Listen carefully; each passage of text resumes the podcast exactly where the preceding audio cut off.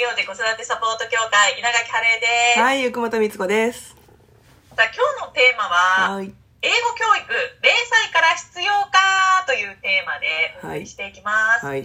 まあ、今回どうしてこのテーマを扱ったかというと、まあ、私の友人がちょっとまあ悩んでいるというか、うんうんこう考えているということで、うんうん。最近あの第一子のお子さんが生まれたんですね。うんうん。で、すると、こう、幼児教育に関する、例えば、チラシとか、ね、いろんなあの情報が入ってくると、はいはい。で中には、こう、今の時代、0歳からうん、こう、英語をしないと遅いよっていうような、こう、文言が書いてあったりして、結構、気持ち的に焦っていると。うんうんどちらかというと、こう、子供が生まれて嬉しいんですけど、その喜びよりも、うんうん。そういうね、教育に関するお悩みの方がこう先に来ちゃってて、どうしたらいいかと、みつこさんに聞きたいということでした。はい。はい。ありがとうございます。もうね、各企業、子供の数が減ってるから、いかに早い時期に売るかが必死だからね。本当まあ、英語にに。関わらずなんですけど、そうそうそうそうまあ、親としてはこう、うんいわゆるこう勉強というものうに、ん。まあ、ね、うんいつから力を入れたらいいかっていうのは皆さん悩みどころだと思うんですよね。はい。えっとですね、まず、勉強、知育というものは、前も言ったかもしれないけど、家の中でやるお手伝いが最高でございます。あの、そう。あれ、前このテーマ話してないっけ？まだ話してないかな？え、まあ、あの、お手伝いは0歳からもできるよっていうような、はい、話は出てはいたんです。けど、うん。えっと、知育っていうのはね、あの、なんていうのかな？何のためにまずやってるのかってことをしっかり考えていただきたいっていうのがまず一つ。で、今回英語ってちょっと知育に話広げてしまうと、えっと、ちょっと大変なことになるので、英語に絞ってじゃあちょっとまずね、まあ、まず何しても知育はお手伝いが一番いいよっていうことと、で、やらせるんだったら何のためにやってるかを明確にすることと、で、英語に絞って言うと、えっと、0歳からやるやらないは、親が楽しめるならやる。やってもいい。うん。えっと、親が楽しめないのであれば、やらない方がいい。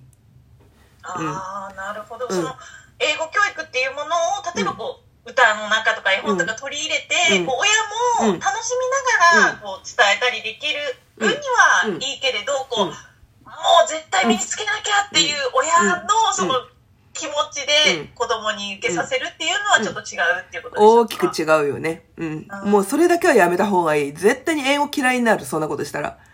うん。ああ、はい。うん。っていうのと、何より英語をね、じゃあね、大体の方がどうしてこう、はやらせようと思うかっていうと、2個あると思って理由は、まあ一つはこう小学校の教育の義務化だよね、英語のね。そうですうん。ね。うんだからまあついていけるようにしなきゃっていうのが一つだと思うし、で、もう一つはやっぱりこう、海外にね、出てく機会があるんじゃないかとか、で、海外から入ってきた人とのコミュニケーションがっていうことだと思うのね。で、はいまず、えっ、と、小学校から英語が義務化するんだったら別に小学校からでいいじゃんっていうのが一つね。だってそこからでいいじゃん。で、まあそれよりも、それよりも大事なことは日本語でまともにコミュニケーションが取れること。母語あ、いわゆる母の語って書いて母語っていうものなんだけれども、それがまともにね、例えばね、英語教育に走りすぎて、母語がまともに、えー母語でまともにコミュニケーションが取れなかったら意味がない。そうですよね。意味ないそう、それと、えっ、と、なんていうのかな。英語っていうのは、日本人はやたら発音を完璧に、文法を完璧にを求めるけれども、あの、 native English のね、そのネイティブじゃない方で、あの、まともな発音で喋ってる人いないよ例えば、東南アジアで英語でペラペラ喋ってる人とかめちゃくちゃだよ。発音なんか。うん。でも通じるんだよ。うん。なぜ通じるかというと、それは心でコミュニケーション能力があるから。なるほど。そうん相手を理解しようとか、こう自分の意思を伝えるとか、うん。そう。だから、英語やる前に、基本的なコミュニケーション能力、相、自分で考え、自分の考えを言葉にするっていう時間が先なの。英語の発音なんかもう後でいい文法だって。なるほど、うん。そのコミュニケーション能力とかこうまずはこう基礎を身につけるっていそう。うことが先なんですね、うん。だってさ、それがなかったら、どれだけ正しい英語の発音できてたとしてもだよ。意味ないじゃん。そうなんですよ。ね。そうなんですけど、うん。やっぱり親としては、うん。もう早く始めて、ちょっと差をつけた方がいいとか、わかるわかる。ねあとはこういろんなね、情報とかをうん耳にすると、うんうん焦っちゃうんですよね。うんわかるわかる。あの、こんな偉そうなこと言ってる私ですけど、あの、ネズミの、あの、ネズミの、某千葉にあるネズミの、しつこいか、あの、有名な英語教材あるじゃないですか。あれ、うちありましたよ。うち、そうなんですね。あったよ、あったよ。ゼロ歳の時買ったよね、まんまとね。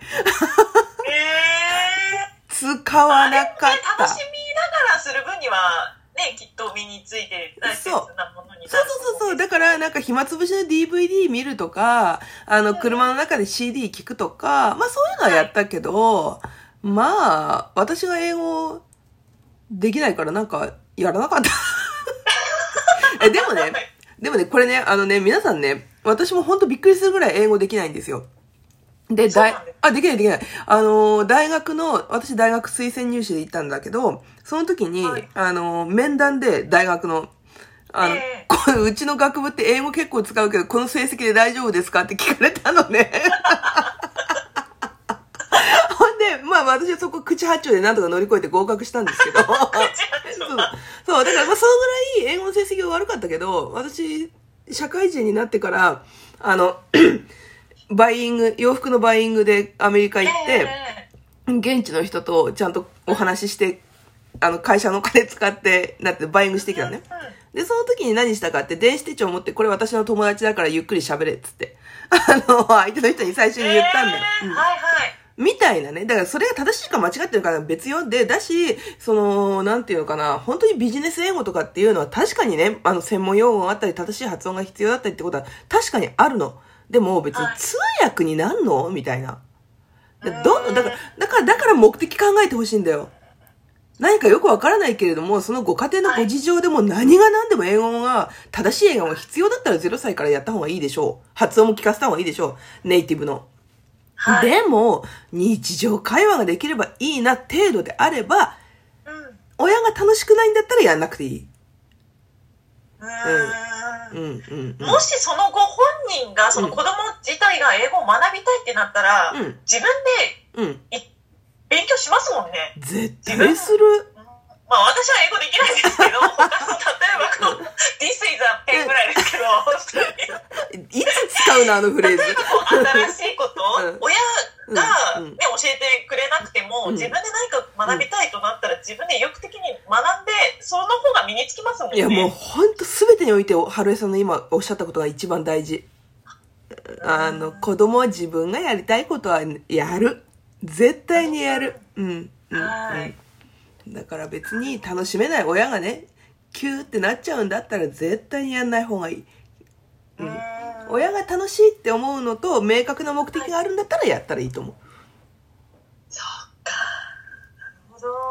いや、もう、本当いろいろこの0歳から英語やらせなきゃと思ってるうんママさんたち結構多いと思うんですよね。うんうんけどこう今のね、お話聞いて、少しなんかこう気持ちが楽になって、こう、英語への捉え方って変わってくると思いました、今日お話聞いて。焦らない焦らない。大丈夫。人生は長い。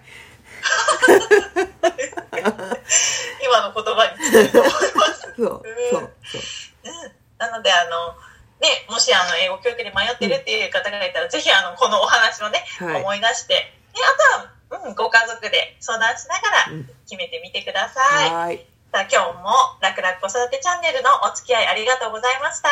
お話を聞いてよかったと思った方は、ぜひいいねボタンを押してください。ママたちからのご感想、疑問、質問もお待ちしております。このラジオはあのポッドキャストからも放送しておりますので、ぜひチェックしてみてください。次回、あの、次回もね、お楽しみに。稲垣春江と、はい、ゆくもとみつこでした。またねー。